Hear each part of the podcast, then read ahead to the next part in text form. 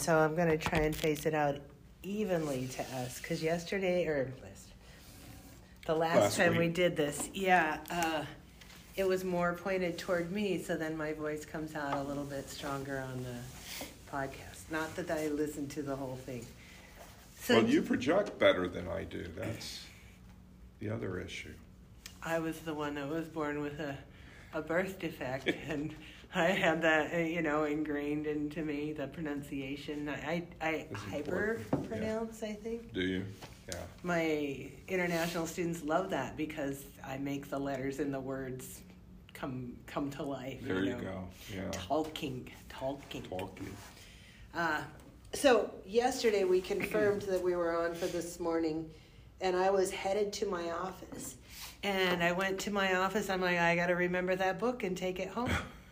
and I could not find that book. No way. And I looked all over the office, didn't see it. I'm like, well, obviously it's at home. Yeah. So I went home and I looked at home for the book, and I knew that I had two copies of the book and couldn't find it. Ah. And I'm like, so then I'm like, do I call Joe and tell him I can't find the book? Yeah. Or do I get online and see if I can't find a free copy of that book? By gosh, because I was somehow liminally aware Yeah. that the book is available Okay. online for free, and so I Oh, think. I will go ahead and put that into the next podcast Yes. because I did find it. It's a it's a pretty succinct PDF of like a hundred pages when it's an eight by uh, twelve or eight by. And as far and as you know, it's not abridged or anything. It's the As far as I entire know, because I Wow. read that last night online, took Okay. notes on the back of an envelope, which I forgot to bring, but I. But I see you have the book. I have the book. It's sitting right here in front of me. So I came back to the office and uh, I knew I had to send that thing to the printer so that I would have something to read and have it all highlighted up and Uh-huh. and, and whatnot. And then the printer would not turn on, oh Joe. no. And so then I'm like, well, I'll send it to the copier. And the copier didn't want to help me either. And so I'm, oh wow. I went to the printer, I touched it, I fondled it. It was like, I'm dead to you. I sent, I sent, I sent Anna a message. I'm like, I can't make the printer work. Do you have any suggestions? Please, I suffer. Please help. I suffer. Please help. she was still asleep at the time. Oh so. no, now she suffers. right. And then I uh, walk back into my office and I'm looking at, I have this little platform in front of my stand up computer desk, whatever. Mhm. And yesterday I thought I was a genius and I made a new handout. yes. And uh, I had put a couple of copies of that handout right up there on the desk and I Uh-huh. moved those and right underneath them Right underneath it was my, hiding. my book, right? and I found it with enough time to take it to the the Yeah. bistro and sit down and read it and highlight it, and it it really. It kind of hurt to read it because it's all really relevant. Yeah. So mad at myself for not being able to find that book. Not really willing to go sit with my anger because I needed my book. when when difficulties arise, is this um, is this section of the book? I see that you have um, the PDF though in printout, so you managed to get the printer to work. Oh, that was the other thing. So then, the reason I knew that Anna was asleep is that she didn't I yell at you. I know. uh, When I was reading the book, she like texted me. She's like, uh, "I don't know what to do. Maybe if you send it a document." And I'm like, "Yeah, I tried that one. That's how I know it doesn't work." Ah. but so, and then she was texting me, and I was in my office. And I just decided to walk back through the printer room one more time, and there they were, all printed out already. And Oh, I'm like, cool. I'm glad I didn't send, you know, 40 copies or whatever. Sure. whatnot. So, yeah, so it probably took the printer a while just to wake itself up.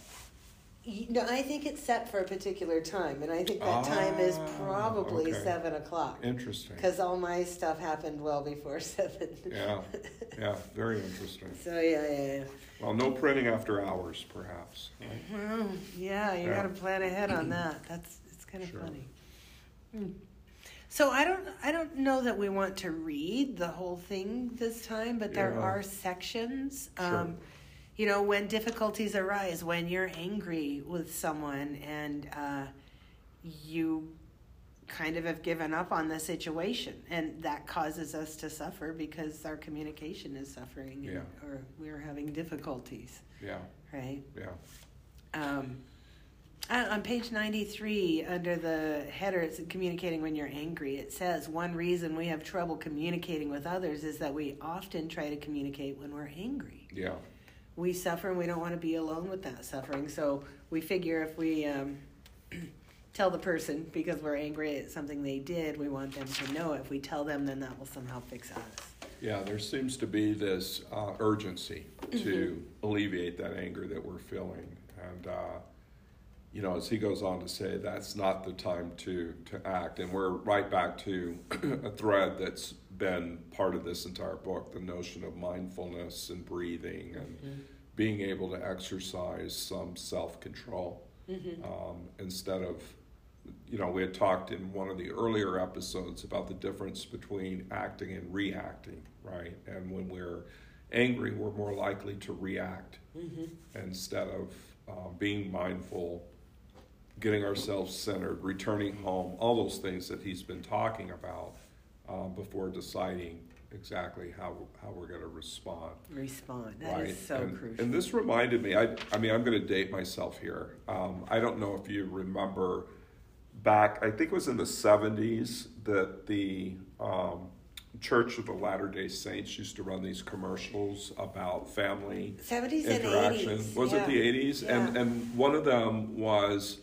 I still remember the tagline was "Stop, you know, take control of yourself before you take um, hold of your child, right? So, as a parent, um, rather than reacting out of anger, get a hold of yourself. And that's what I was reminded of as I was reading this was that commercial and that important message of uh, self-control Yeah. and, and centering oneself um, when you're angry instead of reacting Yeah. first.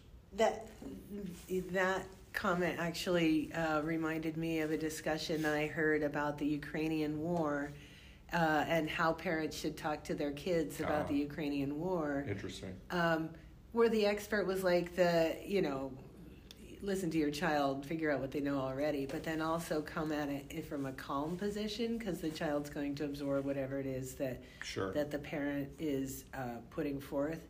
But then that um, expert went on to talk about supporting the parents, Ah, you know, so that the parents can then support the children and provide that. Like, depending on where the parents are, you know, and what Right. parent is talking to their kid, Yeah. uh, the, that the parents, because if the kids are in trauma, it's also possible that the parents are in trauma and everybody's kind of reverting to those first learned behaviors Yeah. kind of thing. yeah, that energy Yeah. is not good for a family by any means. On page 94, uh, his first full paragraph says, But when we're angry, we aren't lucid. I have underlined, Yeah. acting while angry can lead to a lot of suffering and can escalate the situation. Yeah. Uh, he goes on to say it doesn't mean we should suppress our anger. We shouldn't pretend that everything is fine when it isn't. It's possible to feel and engage with our anger in a healthy and compassionate manner. Then I also underlined when anger is there, we should handle it with tenderness because our anger is us. Yeah. We shouldn't do violence to our anger. Doing violence to our anger is doing violence to ourselves. Yeah. I found that to be pretty profound Yeah. Why? uh, well, just kind of it kind of makes you own your anger. Mhm. I know my anger is not something that I'm all at all welcoming to or proud of or you know embracing at all. I'm just like, Right. where did you come from and why won't you go away? it's like, and I have to now be tender. Like, what the fuck? Yeah. Yeah. Absolutely. It's not a cousin I'm used to welcoming into the house. I'll just put it that way. yeah. And this is this is one of the things in um, teaching conflict and interpersonal that we talk about is that anger is an important message about yourself, your values, um, your self esteem, And that is really the most logical starting place when we become angry is to think about what does this anger say about me? Mm-hmm. You know, last night, um, for example, Diana um, was asking me whether I had transferred some money into Simon's account, my, our son's account, for airfare, and and I did uh, do that. And uh, I said why, and she said because he was asking about it. And I felt myself getting upset about this, right? Of, you know, I, I make these transfers almost immediately after mm-hmm. he has booked a flight. I, I, you know, put it into his account. So then later I started thinking, you know, why, why am I becoming upset about this, right? You know, this simple question she had asked me. Um, and I guess I had sort of a sharp reply to her mm-hmm. that kind of signaled that I was upset. And as I started reflecting, I was thinking, well, it was really about some things that had happened over the day that was totally unrelated. Mm. Totally unrelated, right? And so I think that that's an important um, thing. I'm not always good about doing that. Of you know, if I if I am angry or I've had an anger response, of really stopping and thinking, what was this about? right? And but that's really the place to start, right? When you feel yourself becoming angry. Yeah. Right. Yeah, but it's so much easier said than done. Isn't it? Yeah. the path is so easy. yeah, yeah, uh, absolutely. Also on page 94, that the the following paragraph, the mindful breathing helps us recognize our anger and treat it tenderly. I think it's important yeah. just to to read that paragraph because um, yeah it tells us what to do. Mindful energy embraces the energy of anger. Anger is a strong energy, and we may need to sit with it for a while. Uh, when you cook potatoes, you have to maintain the fire underneath for at least 15 or 20 minutes. He needs a microwave. The same is true of the practice of mindfulness when it embraces anger. Can you put anger in a microwave? Yeah. You can. Yeah, well, okay. it takes a while because the anger takes a while to cook. It you can know that you're angry and not really know why you're angry. Or i have had on occasion the the feeling that i'm angry but not sure why yeah. and that's the anger looking for a reason which is like the deeper anger. Yeah. Yeah. Yeah and then it kind of lands on something convenient. Yeah. Right? Yeah. Yeah, yeah exactly. Yeah yeah, I think I understand the point he's making here. I'm not sure if the analogy to cooking is good when we talk about anger. I'm not sure I want my anger to cook, right? I, I, really want to reflect on it and think about it, but not necessarily let it uh, escalate. Uh, escalate and simmer, because that's what I think about with cooking, simmering, and boiling, and and so I think it's. I understand his point. I just differ with the analogy he drew here. I think he's saying that it takes as much time to undo it maybe as to do it. Yeah. Or, or maybe even a little bit more like the undoing is like the cooking. Sure. Get that, but we need we do need a new metaphor. I think so. I think so. Are we baking a cake? I don't know. Yeah. I'll work on that one later.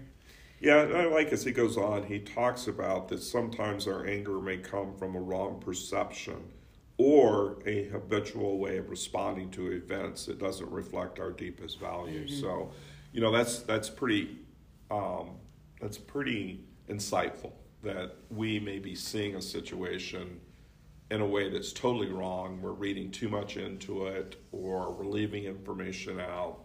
You know, kind of that idea of confirmation bias. I want to see it a certain way, and so I kind of look for evidence that's going to reinforce that mindset. And so our perceptions need to be held in check um, in many ways. So, added to this reflection about anger is a need to think about do I have all the information I need um, about whatever it is I'm directing my anger towards? And, and we often don't. We often don't. There is misperception. Yeah, and he goes on to, well, yeah, we could get into the misperception, but he goes on to talk about then we're often, you know, told to like hit a pillow or beat it out, kind of. Yeah. Um, actually, I found like 10 years ago when I was working out after a particularly difficult breakup, I found anger to be particularly useful in making a good workout. Like I'd remind myself Oh, yeah. I was angry and then I like power on. Sure. Uh, but then after like a couple of months, I'm like, am I keeping the anger alive in order to get the workout? It became a vicious cycle. Yeah, and Yeah. so I, I had to Yeah. kind of change the path. I'm like, no, I can't keep going there. I have to find something else, you know. Um, Yeah. It, on page 95, the second full paragraph, the first sentence, I have it underlined. He says, You have to get genuinely in touch with your anger in order to heal. hmm Uh, while you're hitting your pillow, you're not really getting in touch with your your anger, and you're not actually getting in touch with the pillow. Because if you were in touch with the pillow, you'd know it was only a pillow. Right, you're probably doing damage to an expensive pillow. okay. well. Yeah, I, I think the point that he's making here is that these outward expressions that are designed to not be hurtful to other people, but just simply a release, a catharsis, um, is preventing us from really going inward, right? So, as, as you indicate with your own experience, you know, the workout was all externally focused and helping you in terms of your, you know, physical well-being, but but it It required a return to the, the source of the anger, so Yeah. the anger wasn't getting healed no by. Yeah. no no Yeah, not yeah. at all not at all Yeah. Um, at the bottom of 95, he says suppressing anger can be dangerous. It will explode if it is ignored. And I think that's true too. sure Like if, if you don't pay attention to it, it doesn't go away. It actually grows in strength until it gets, you know, big enough that it's visible enough that it does get the attention that it's been looking for. yeah there's an outburst of some sort Right, and it's so funny because we want to ignore something when if we pay attention to it in its smallest form, we hardly even notice it, yeah which is why we want to ignore it. yeah But then if we do ignore it, it grows. it grows yeah. Yeah. Yeah, and then he continues on, and we're right back, as I mentioned earlier, as we started to, you know, what what options do we have but to return home and practice mindful breathing and mindful walking, um, which I, you know, I recall earlier him talking about mindful walking. I think probably what he's suggesting here is to uh, remove ourselves from a situation and to refocus not only on our breathing but our body and what's going on with our body um, at the moment that we're angry, right? And uh, Well, I go walking sometimes, and it's not always walk, a mindful walking because Yeah. if I'm walking and I'm preoccupied with something, even like my steps, that's not mindful. yeah, But if I catch myself and I look around and I take a deep breath and I like let all that go and just go, okay, what am I feeling? What am I thinking? And just kind of focus on that present moment, then that becomes mindful walking, yes, at least as long as I can maintain that particular brain space. yeah. Then you're in a whole different space Yeah. for sure. Yeah. Um, the the rest of that paragraph that you were talking about, uh, I highlighted. To be present means to be mindful, and then use that mindfulness to recognize, embrace, and look deeply at our strong emotions. yeah. Yeah,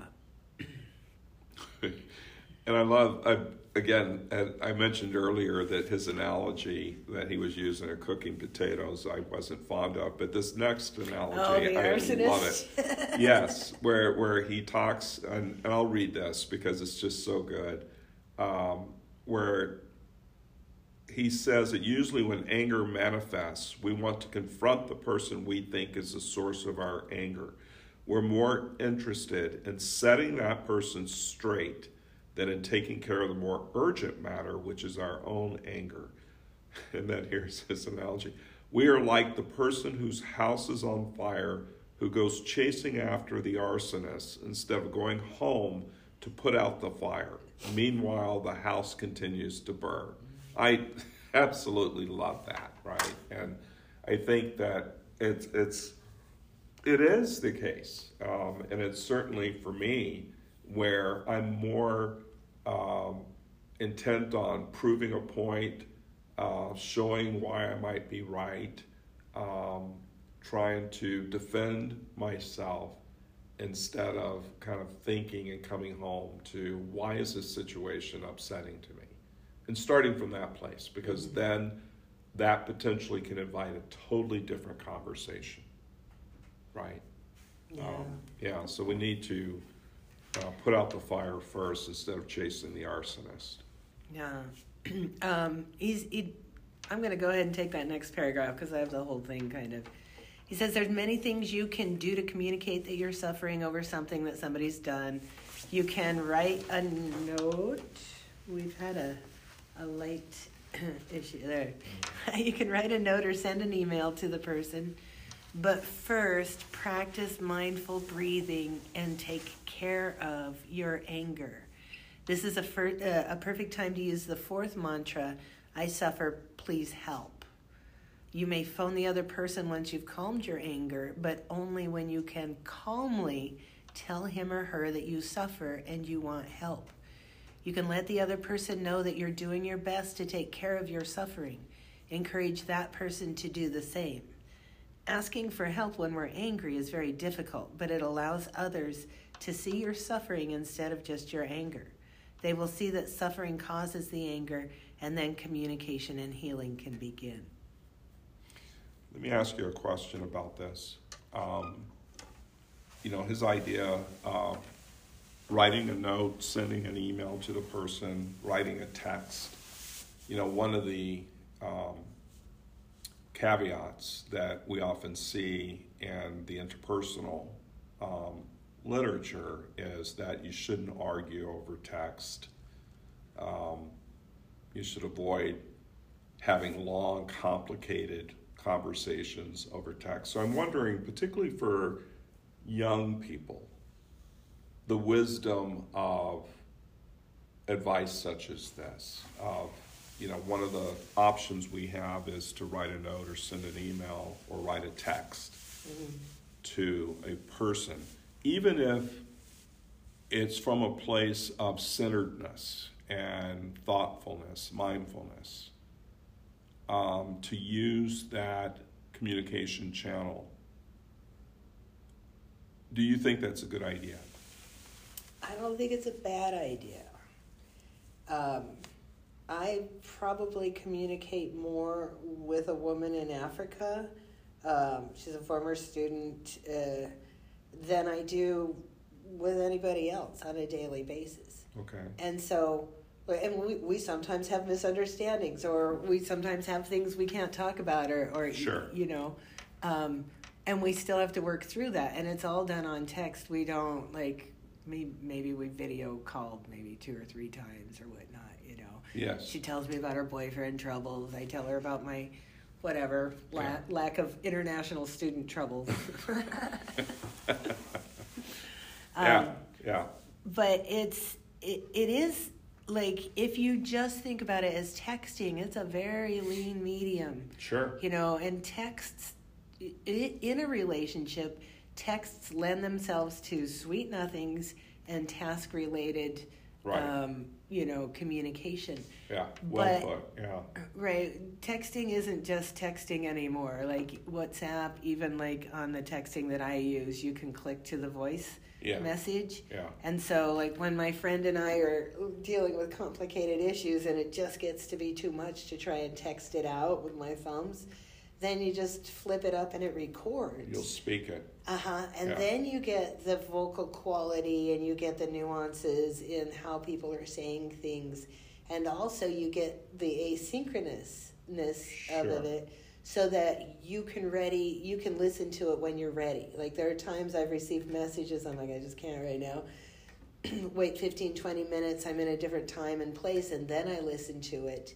Yeah. Uh, and and I can respond more appropriately. Yeah. And so yeah. I, I I don't think that the mediated messaging is quite as lean as it used to be. Sure. But what I noticed this weekend, because I was having a little suffering or whatnot, you know, I was beating up on myself, you know, for things that I did or didn't do, and uh, and felt kind of at a loss because what I wanted to say is, I suffer, please help, and I didn't have anybody to say it to. Mm, Because I think, and I was reading that today, that you can Yeah. set that up in Sure. your relationships, and then that invites the conversation somehow versus, you know, because otherwise you hear somebody says that and they're like, oh, do we need to call an ambulance? You know, like, no. So it becomes sort of like a contract in certain kinds of relationships. an agreement, Yeah. a baseline for the relationship. Sure. I think that I'm really going to promote at least this chapter because we have yet to look at conflict in our interpersonal, and I think we might just take a time and, and look at this stuff. Yeah. I, um, first of all, the example you give with your friend in Africa makes perfect sense to me because you don't have uh, ongoing occasions for video chatting, as you indicated, or certainly face to face interactions, but particularly in relationships where we have access to the other person physically. Um, I think texting might be a way to, well, I think of it, this in a couple of different ways. One being um, to write the note or the text as a way of getting it out and preparing oneself for that face to face conversation. Um, the other thing could be that one could provide enough information to open the door for that face to face conversation, right? Um, I'm not, I, I guess I'm not entirely sold on the idea that if we have ongoing physical access to the other person, particularly, you know, family members, love relationships. Okay, I'm That not to saying conduct- to text people in your own home. Yeah. That's Right. a little weird. It is, yeah. But But but but, even even not in, in your own home, but but people you may live with, and you're angry when you left for the day. You've reflected on this. You've returned home, and then in the middle of the day, you send that text instead of perhaps waiting till you come back home at the end of the day to have that conversation. Well, if that text is an apology, you go right ahead and. Oh, totally agree. totally agree. Yes. Yeah, that would be in line with the sweet. Well, it's not a sweet nothing, but it's a it's a sweet gesture, right? That the mm-hmm. apology would be. Yeah, and, Yeah. and ease your own, ease your partner's suffering. Sure, You know, by, sure. Recognizing you're wrong. I don't know. I think it's going to be circumstantial. Yeah. I don't think you should text somebody if you're sitting in the same room with them. But if your emotions are such that you don't, that's the thing. So if your emotions are such that you don't feel like you can say it, then you haven't really quite calmed your emotions Ah, true.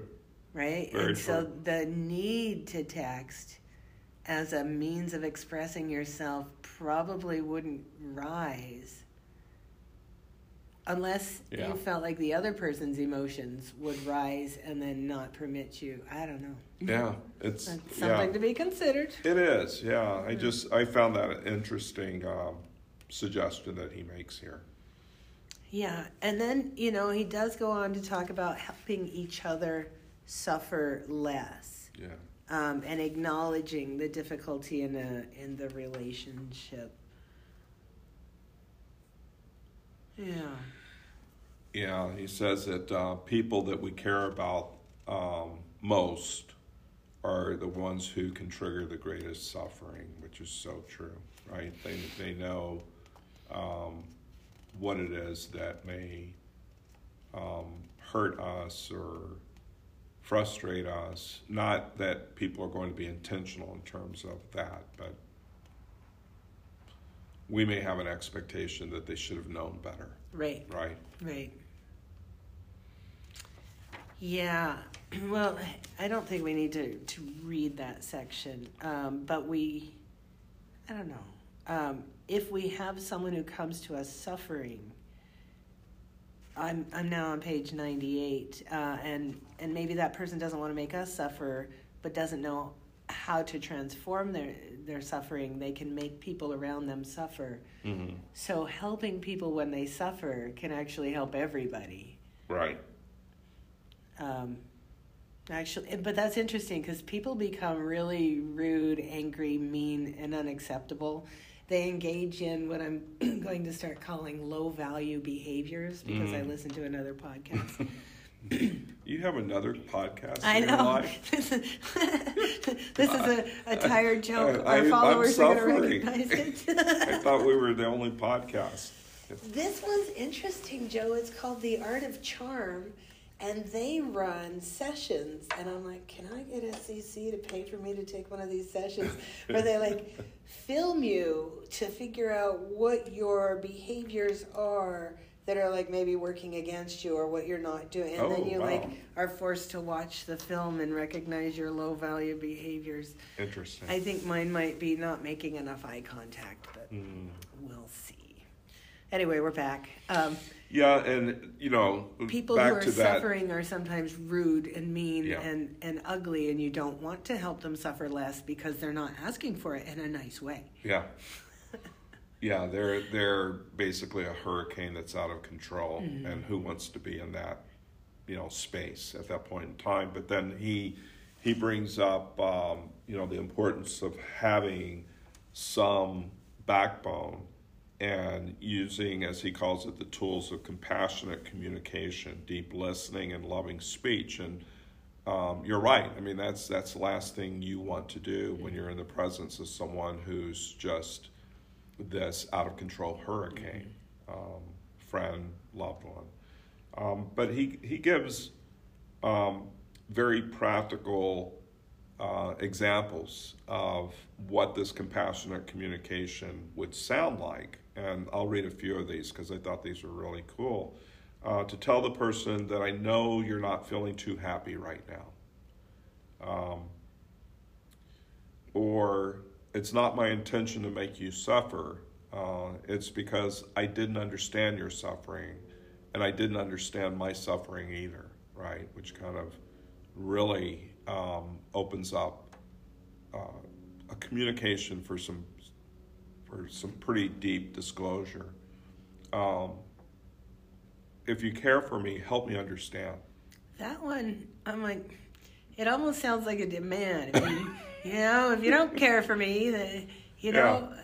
but but it makes sense because your goal is understanding. Right. Right. Yeah. Yeah. yeah. Or perhaps to say, um, you know, I know I know that you care for me. Um, so help Which me ba- yeah, so help me understand. That's you know, a little bit because you've got better. this history of caring, and then there's this moment right now that's just total suffering. Yeah. And, yeah. and so to call upon that history that I know, you know, that you care for me, help me understand. Saying less I know demanding. you care. Yeah, I yeah, like that less, one better. Less demanding. Yeah. Uh, and he goes on to say that those are just examples, uh, and it's actually important that the words are your own. I underlined the sentence that says, When you have the energy of compassion in your heart, your own loving words will come to you naturally. Yeah. Uh, when you're angry at somebody in the heat of the moment, it's almost impossible to use loving speech. Mm-hmm. But when understanding arises, compassion comes, and it's possible to use loving speech without having to make a lot of effort. I was in a situation yesterday where I was listening to someone who's going through some pretty intense like thought processes and making decisions about the future and um, somebody that I know is really just kind of always on the top of, of her game. She's trying to figure out the future and control the future, which is completely impossible. And um, yeah, I recognized it as a moment that I just needed to listen, listen, listen, listen. And sure. that was very, very helpful in, yeah. in that situation. When I spoke, it, sometimes I just let go. I'm like, okay, so whatever is going to come, do it with a right heart. I ended up saying something like, trust yourself and, and all the efforts you've made. And she's like, it caught her. And she's like, oh my god, I hadn't thought about that one. Mm. Trusting. Yeah. you know, and so like it was the right thing to say in the right moment, and that's you know comes from listening with compassion. Yeah. But that is place a place of understanding. Yeah a, yeah, a choice, and it's almost a choice to put your agenda on the background and take this person on as the only agenda. Yeah. And that. Uh, yeah. I'm thankful that I did it. Oh, um, good actually the 99, bottom of page 99. A doctor who doesn't see the nature of the sickness can't help the patient. A psychotherapist who doesn't understand a patient's suffering can't help. Loving speech can open the door. Then you have an opportunity to practice deep listening and help the other person heal the relationship. Yeah. Yeah.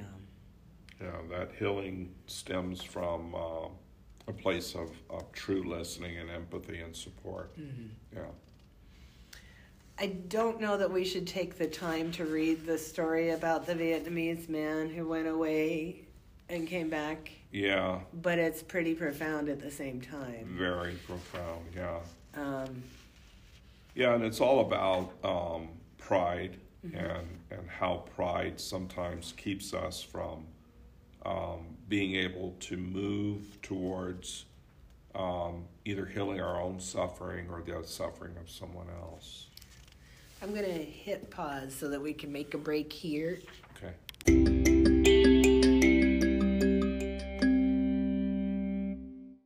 Trusting that everything is still working and we are starting our second segment. Uh, yeah, so we were talking about pride and the story. Should we just tell it in short? That, that, Sure.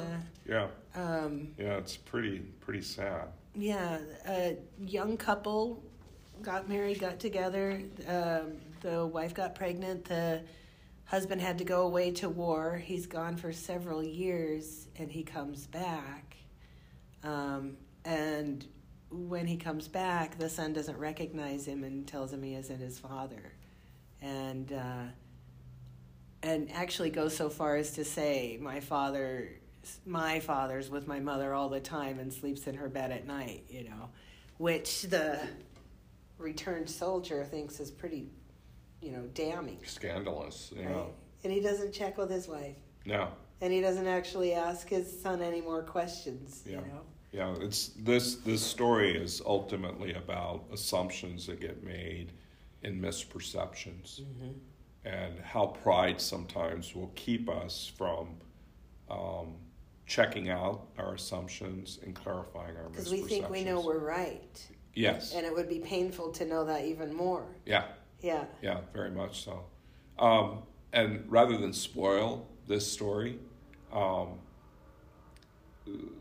let's just leave it at that, Okay. right? That that it's ultimately there. There is an ending that you would need to read uh, to really understand the extremes by which assumptions and misperception, and most importantly, how pride comes into play that prevents us from um, managing our own suffering and certainly the suffering of someone else. Yeah. Yeah. Yeah.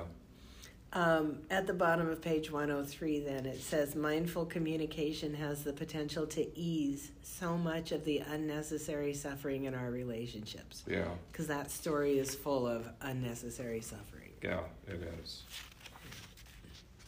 Uh, the next section is reconciling in families.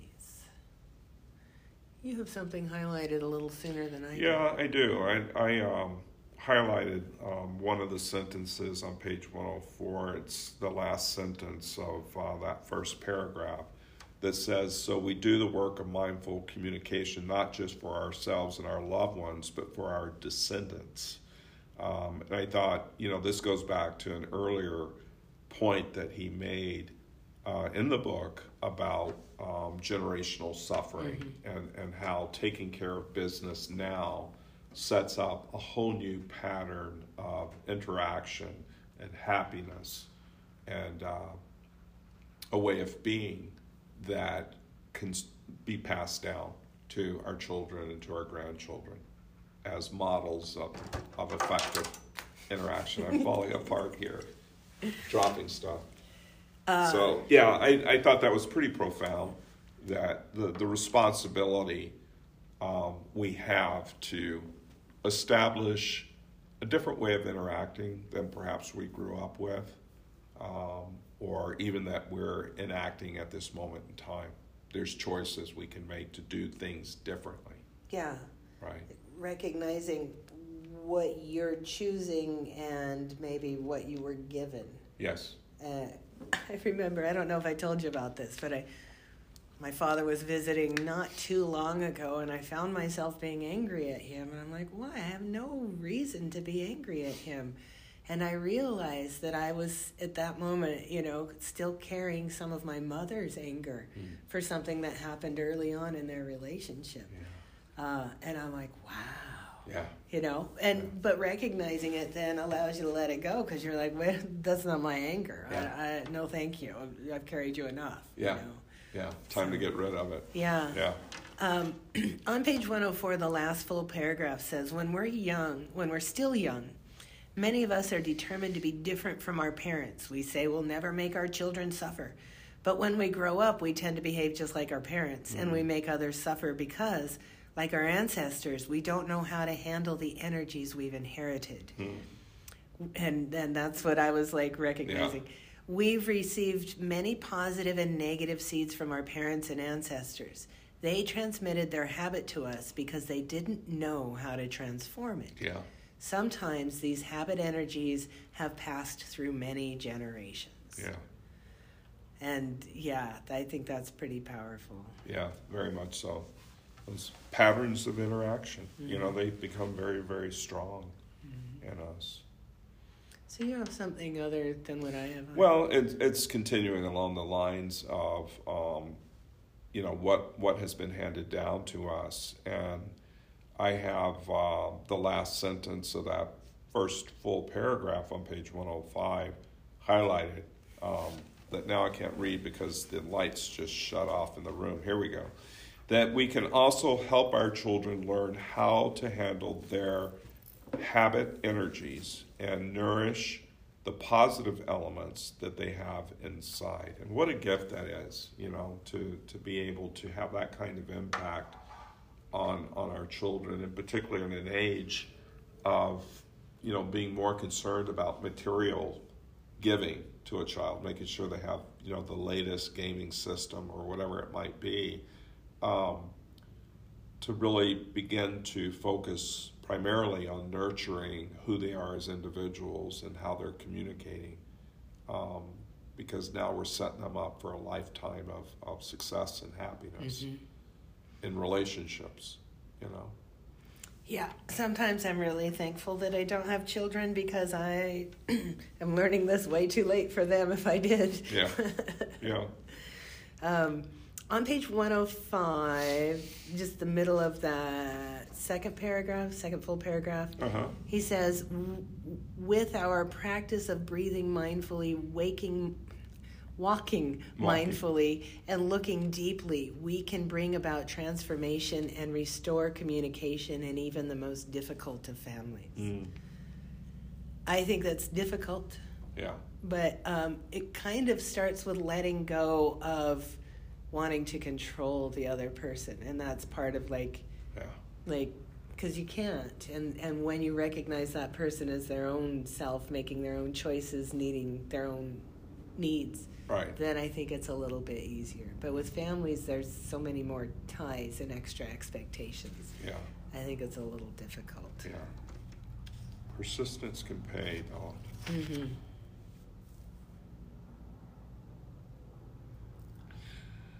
Yeah, on the next page, on page 106, um, he says that when you're able to generate the energy of understanding and compassion in yourself, reconcile, reconciliation can begin to take place. So uh, again, there's this this ongoing uh, message about the importance of coming home to yourself and really developing some self understanding, compassion for yourself. That's the starting point. Right, um, getting right with you. Yes. Before you try and get right with the other person. Right. The bottom of page 106 says reconciliation is possible. You can find resolution to the difficulties in your relationships. You don't need to allow the difficulties to continue causing you to suffer month after month, year after year. Yeah. And I think we both have the first step is to practice mindful breathing, right. mindful walking, and mindfulness in daily activities so that you will be strong enough to go back to yourself, listen to your own suffering, and look deeply into its nature. You just read that, didn't you? No. No, you just like yeah, that was that. on the pre. Uh, so it's a repeated know, message. It is a repeated message, right? right? And and it's all about self awareness and mm-hmm. being able to um, not be alienated from yourself. Unless, he goes on, we listen to our own suffering, there's no chance of improving the quality of our relationships. With mindfulness, compassion arises and you can accept yourself. Yeah. Then you have the chance to look at others. Yeah. Yeah. Yeah. Long. It's a tough pill to swallow. Yeah, I felt more resistance in this section than I felt to any other part of the book, and it's because my anger likes to have its own little spot and not get. Well, and, and he goes on on page 108 because there are uh, there's a lot of tough messaging here, right? Mm-hmm. Where um, I highlighted, don't try to force the other person to change. Even if it takes a long time, you will feel better when you are master of yourself and you are doing your best, right? And so instead of looking outward, you know, I'm upset, all this needs to change. Yeah, maybe I, I'm the one that needs to change, right? And and that's that's a tough pill to, to mm-hmm. swallow, right? Yeah, I'm still not going to teach online. like I have had that realization several times. I'm like, no. well, and, and, you know, granted that there there's fundamental values that we do have to hold on to, uh-huh. and that should not be changed, right? And that's what we need to like recognize recognize. we're angry because this fundamental value is being threatened. Right. Right. And that then becomes a starting point for conversation yeah. negotiation et cetera et cetera right? Mm-hmm. um, but if we immediately react and we're right back to this reacting thing of reacting of i don't like this. You need to change this. That's not a place of, of uh, dialogue mm. by any means. Mm-hmm by any means. Mm-hmm. Yeah. Um, at the bottom of the first full paragraph on page 108, it's just the last sentence there. You have to disentangle yourself from the unhappiness and go back to yourself, back to your peace until you know how to handle the situation in a loving way. Yeah. Like you can't just like jump in and expect it because you you want it to happen if you're not in the right place. Yeah. It's not going to happen. Yeah. Like and actually wanting it to happen is almost indicative wanting it to get fixed is almost indicative of being in the wrong place. Because if you're right with yourself then your urgency to like fix it is kind of like yeah. dissipated. Absolutely. Interesting. Yeah and he um, comes back to a point that he made earlier in the book on page 109 when he talks about when when you're actually in dialogue with your partner uh, if the partner says something untrue, don't interrupt and say, no, no, you're wrong. Uh, that wasn't my intention. Let him speak out, right? So we heard this earlier um, that sometimes we want to rush in and kind of correct the misinformation or add additional facts or clarity. And that is a recipe for um, a conversation that's going to get out of control very quickly. And it won't be a healing conversation. At all. Because the point is let them speak it so they get it out. Yeah. Because that is actually how the healing happens. Right. Yeah. Right. Exactly. And if you argue with them, you stop the healing. Yeah. Yeah. Yeah. Good stuff. It is. Very um, good.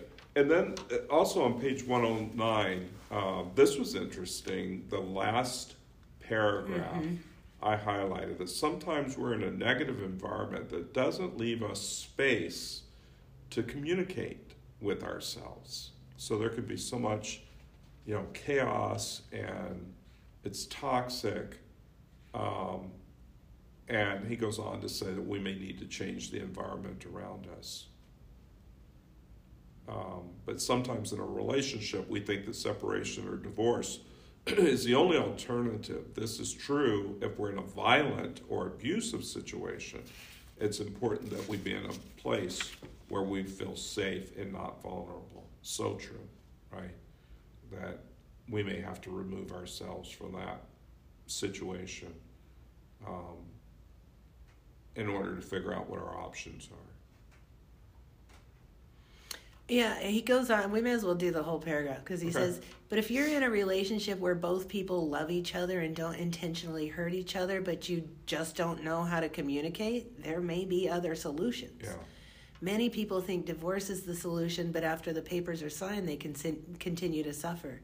If there are children or financial or other matters connecting you, you will still have to deal with each other for years to come. Yeah. You can't take the other person out of you.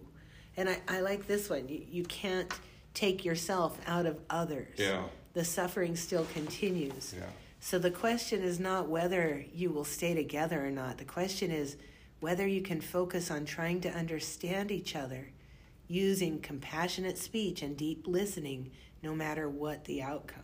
yeah. Yeah, because those kids are going to be privy to the communication between the parents, whether or not the parents stay together or get a divorce, as long as Right. they're parents, which is a lifelong job. Yeah, it is, and I think that particularly if the issue is that they're going to divorce, um, even more so, a motivation to try to heal that relationship um, for the sake of the children, right? I've seen kids from the unhealed Yeah, relationships, yeah, and it's not pretty. sad. Yeah, very sad. Ah, yeah. So compassionate communication is is really uh, the goal hmm here, and uh, he introduces. Is that in the next section when? Well, the collective energy of peacefulness and mindfulness, but also like the idea that you put a timetable on your anger Yeah, and and that like in a retreat they give them a day to really like think 24 about it hours. Yeah, Yeah. Yeah, and then they have to talk to the person and start some kind of reconciliation. Yeah. which i'm like i'll wait for the retreat. Yeah, Um, on page 113 he talks about the peace negotiations right? When Uh-huh. when he was working with actual government officials uh, he says when opposing parties come together to negotiate they shouldn't negotiate right away because each group has a lot of doubt anger and fear so they have to spend that time kind of getting in the space of uh, being compassionate by breathing walking sitting and calming yeah.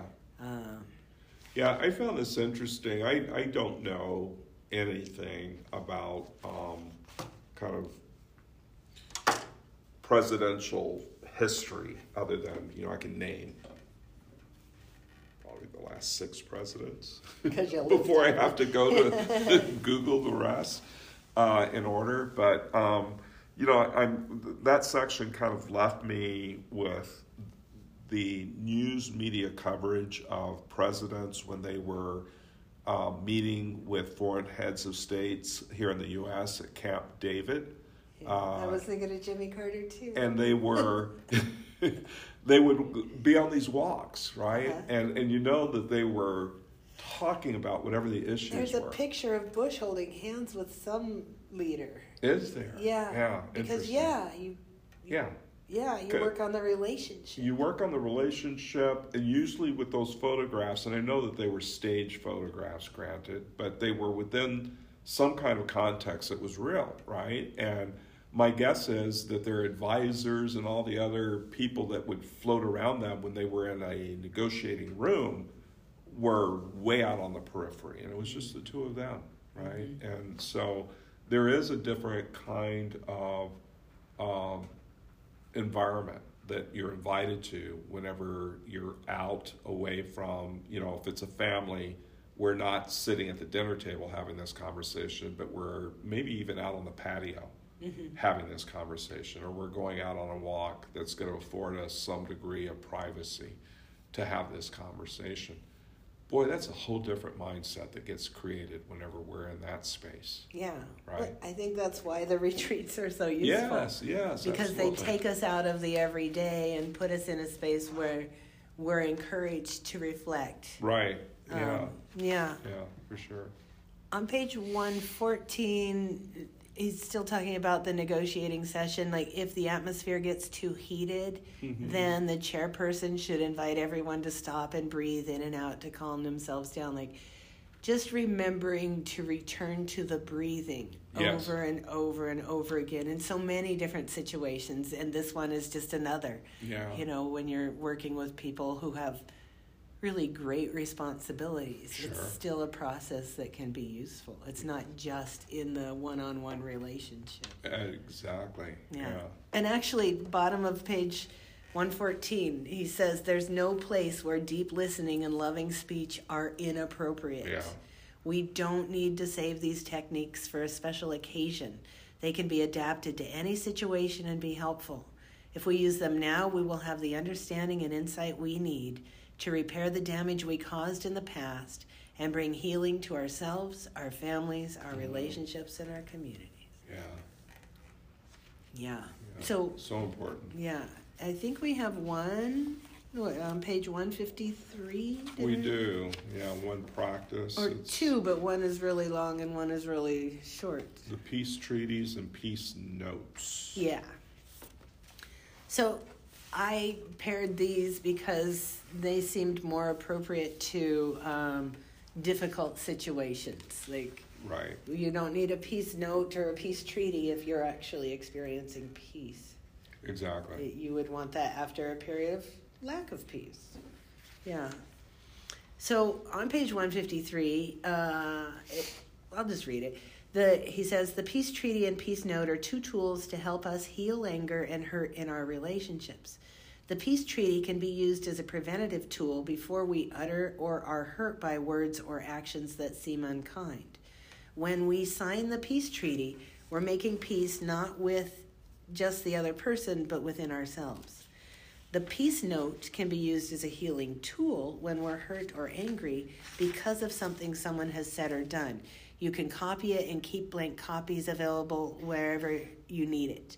You can use it in a place. Uh, you can use it in place of the fourth mantra note that you keep in your wallet. Yeah. I liked um, the peace treaty as a preventative tool. I like a lot. Um, Yeah. Not only from the standpoint of uh, personal relationships, but I was also reminded of uh, student group projects and just how important establishing the ground rules are. Um, and I, I do have, when I run group projects, I have them generate ground rules um, for how they're going to uh, regulate uh, their, their behavior, encourage positive behavior.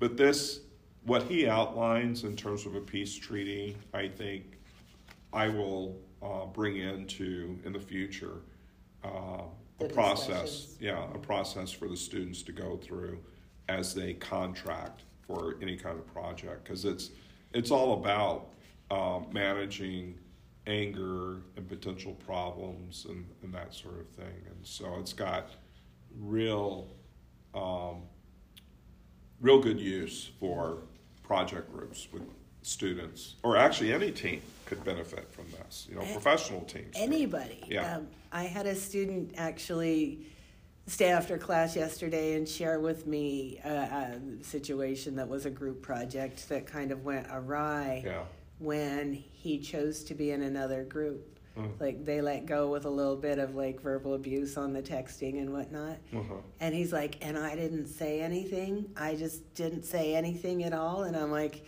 that's great. You were Chris Rock about it. That's awesome. You know, Chris Rock is getting more audience, more money because he handled that situation so well. Like, yeah like yeah. I think the best example of this kind of, Sure. you know, uh, on stage in a public realm for all of us to see is Chris Rock. yeah Right? Forget about the guy who hit him. yeah You know, that Yeah. guy handled himself really well, and he didn't come back, and he hasn't come back Mhm. with anger on that. Hmm You know, absolutely so I'm like, yeah to call somebody Chris Rock is my new like way of complimenting love it. them. Yeah. Should we read the peace treaty or direct people here? I think the- direct people here. There's a lot um, that's here, You- and uh, you vow you you say you're not going to get angry you're not going to do stuff you Yeah. make you make promises about how you are going to handle your own anger Right. And the steps you're going to take to center yourself, um, to issue an apology if needed, um, to figure out, you know, at what point are we go, going to come together to talk about this. Um, so and there's practice clear breathing like you actually sign off that you're going to practice your breathing Right, right. Yeah. So there's very explicit commitments that um, two people or a group might be making uh, about dealing with what inevitably will happen in any kind of uh, ongoing relationship Mm-hmm. conflict. How are we going to deal with it, right? Um, if one of us or both of us or all of us become angry about something. I think the the contract is excellent. I probably will run copies and just be like, and here's another thing you can look at to in consider. class. Yeah. Yeah, one more thing to consider. You know, I actually pulled out, I thought I was being a really cool teacher and made a new handout on men and women's communication. Yeah, And I think I'm just going to walk away from it because there are some generalizations that you can make, but then those generalizations will not hold true for every person.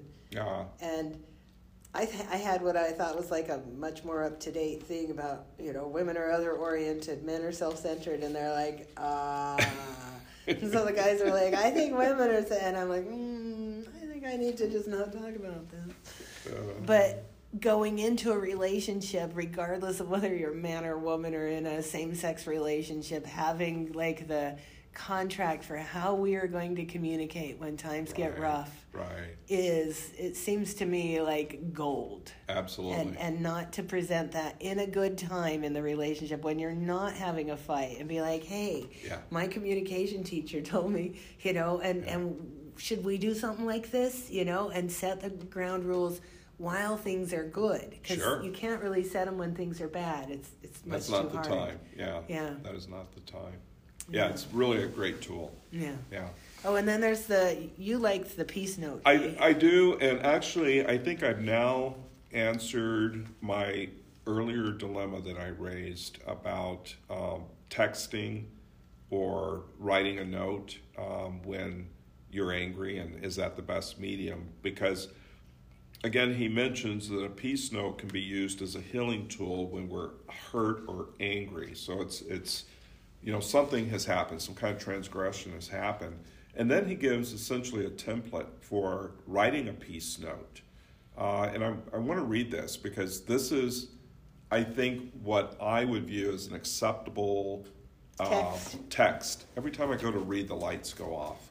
Um, acceptable text to open the door for the conversation face to face, right? Where um, you write, dear, or you're assuming you're writing a conventional letter. This morning, afternoon, yesterday, you said did something that made me very angry. I suffered very much.